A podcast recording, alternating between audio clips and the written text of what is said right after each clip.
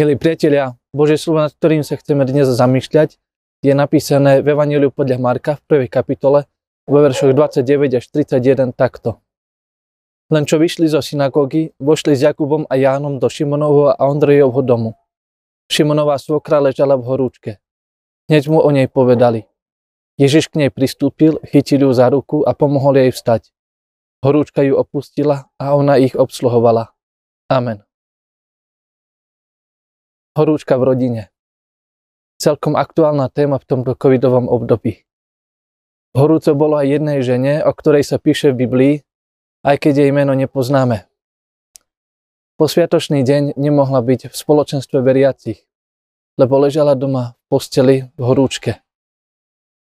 Zrejme nie kvôli ľahostajnosti, ale kvôli chorobe. Mala horúčku, bola nevládna. Hoci táto nám neznáma žena nešla do spoločenstva veriacich, bol tam aspoň jeden zástupca z ich rodiny. Jej zať, Peter. Ten sa však stal svetkom toho, že medzi nimi povstal Ježiš, ktorý povedal niekoľko veľmi vzácných slov, ktorých bol život a ktoré menili ľudské životy. Vtedy sa Ježiš aj dotkol človeka a uzdravil ho z jeho neduhov. A toto nadklo Petra a možno si povedal, ak to funguje medzi ľuďmi vo veľkom spoločenstve, iste by bolo dobré, ak by to mohlo fungovať aj v rodine. Možno aj u nich doma.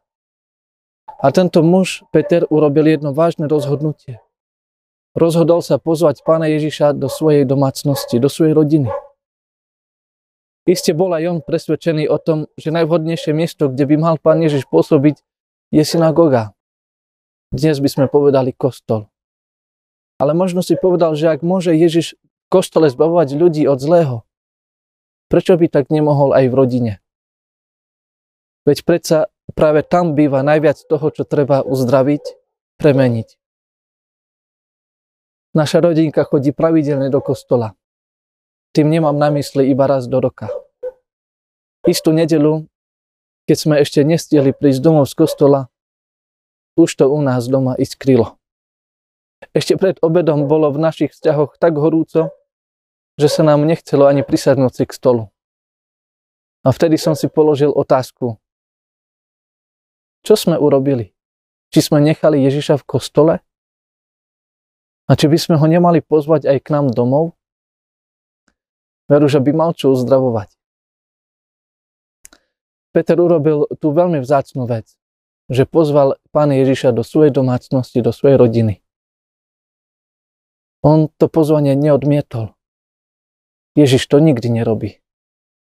On rád prichádza tam, kde je vítaný, kde je pozvaný, kde má otvorené dvere, aby mohol priniesť to, čo tak rád dáva. Život.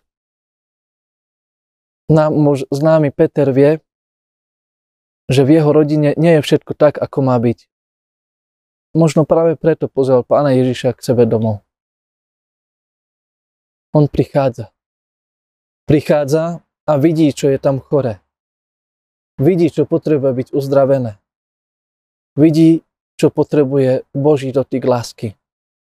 Nielen, že to vidí, ale on aj koná. Vo svojej láske a súcite sa dotýka, uzdravuje a premieňa. Drahý brat, milá sestra, každý z nás potrebuje Boží dotyk lásky, Boží dotyk uzdravenia, či už na tele, duši alebo na duchu. Potrebujeme uzdravenie z choroby, z našich zranení, prázdnoty, úzkosti, depresí, neistoty. V dnešnom evangeliovom príbehu pán Ježiš chytí Petrovú svokru za ruku a pomôže jej postaviť sa. Doslova ju dvíha. Toto slovo zároveň vyjadruje to, čo pre ňu vykonal. Ježiš Petrovú svokru zdvihol z jej poníženia potupy. A ja sa pýtam, čo urobila Petrova svokra preto, aby sa jej Ježiš dotkol, aby ju uzdravil. Čím si zaslúžila to, aby, že sa on k nej sklonil? Ničím. Z Božieho slova sa môžeme domývať, že neurobila absolútne nič, čím by sa mohla zapáčiť pánovi Ježišovi. Ako sa to potom vlastne stalo, že sa ku nej sklonil? Milosť. tomu sa hovorí milosť. A tá sa nedá zaslúžiť. Nejakým spôsobom sa nedá zaslúžiť Božia priazeň. Boh má pozitívny postoj voči človeku bez jeho zásluh. Čo by vlastne tak všebenhúcemu a vševedúcemu dobré a povšimnutia hodné mohla ona žena podať, ponúknuť? Nič. A to je pravda, ktorá platí aj o každom jednom z nás. Nie je nič dostatočne dobré, čím by si si mohol získať Božiu milosť, priazeň, náklonosť či lásku nie je nič, čo by si mohol urobiť, aby to Boh prestal prejavovať voči tebe. Existuje však len jedna vec, ktorá môže zabraniť tomu, aby sa Božia láska, milosť a priazeň prejavili v tvojom živote. A tým je zatvrdilo srdca. Inými slovami, odmietnutie toho, ktorý sa k tebe skláňa, a odmietnutie toho, čo ti dáva. To, že Petrova svokra podala Ježišovi svoju ruku, a dovolila, aby ju zodvihol, bolo prejavom toho, že mu ona dôverovala, že prijíma jeho pomoc a že chce byť s ním. Ako náhle to urobila, Božia moc sa pri nej prejavila a ona zažila veľkú zmenu. Bola uzdravená na tele, aj na duši, aj na duchu. A z veľkej vďačnosti voči pánovu a voči tomu, čo pri nej vykonal, vstala a posluhovala mu. Prejavila mu svoju vďačnosť. Drahý brat, milá sestra, možno si vo svojom živote zažil niečo, s čím zápasíš. Nie, s niečím, čo nie je v súlade s Božou voľou. Či už je to choroba, bolesť, strata blízkeho, neistota z budúcnosti, či horúčka vo vzťahoch, v rodine. Boh sa k tebe skláňa vo svojej milosti a chce ti pomôcť, chce zmeniť tvoju situáciu. Dovolíš mu? Podáš mu svoju ruku? Amen. Pomodlíme sa. Drahý Pane Ježiši Kriste, ďakujeme Ti, že Ty prichádzaš do tohto sveta a že prichádzaš aj k nám, aj vtedy, keď ťa voláme, keď prosíme, aby si prišiel do našich vzťahov, do našich rodín. Ďakujem, drahý Pane, že Ty nikdy neodmietaš naše pozvanie, ale prichádzaš, aby si uzdravil to, čo je v našich životoch i v našich vzťahoch chore. Aby si dal, Pane, do svojho stvoriteľského poriadku to, čo potrebuje byť napravené. A preto prosím, aby si prišiel aj ku nám, aby si menil našu situáciu, aby si nás pozdvihol, aby sme vedeli aj my šíriť Tvoje kráľovstvo medzi nami. Prosím, Pane, veď nás svojou cestou lásky každý deň. Amen.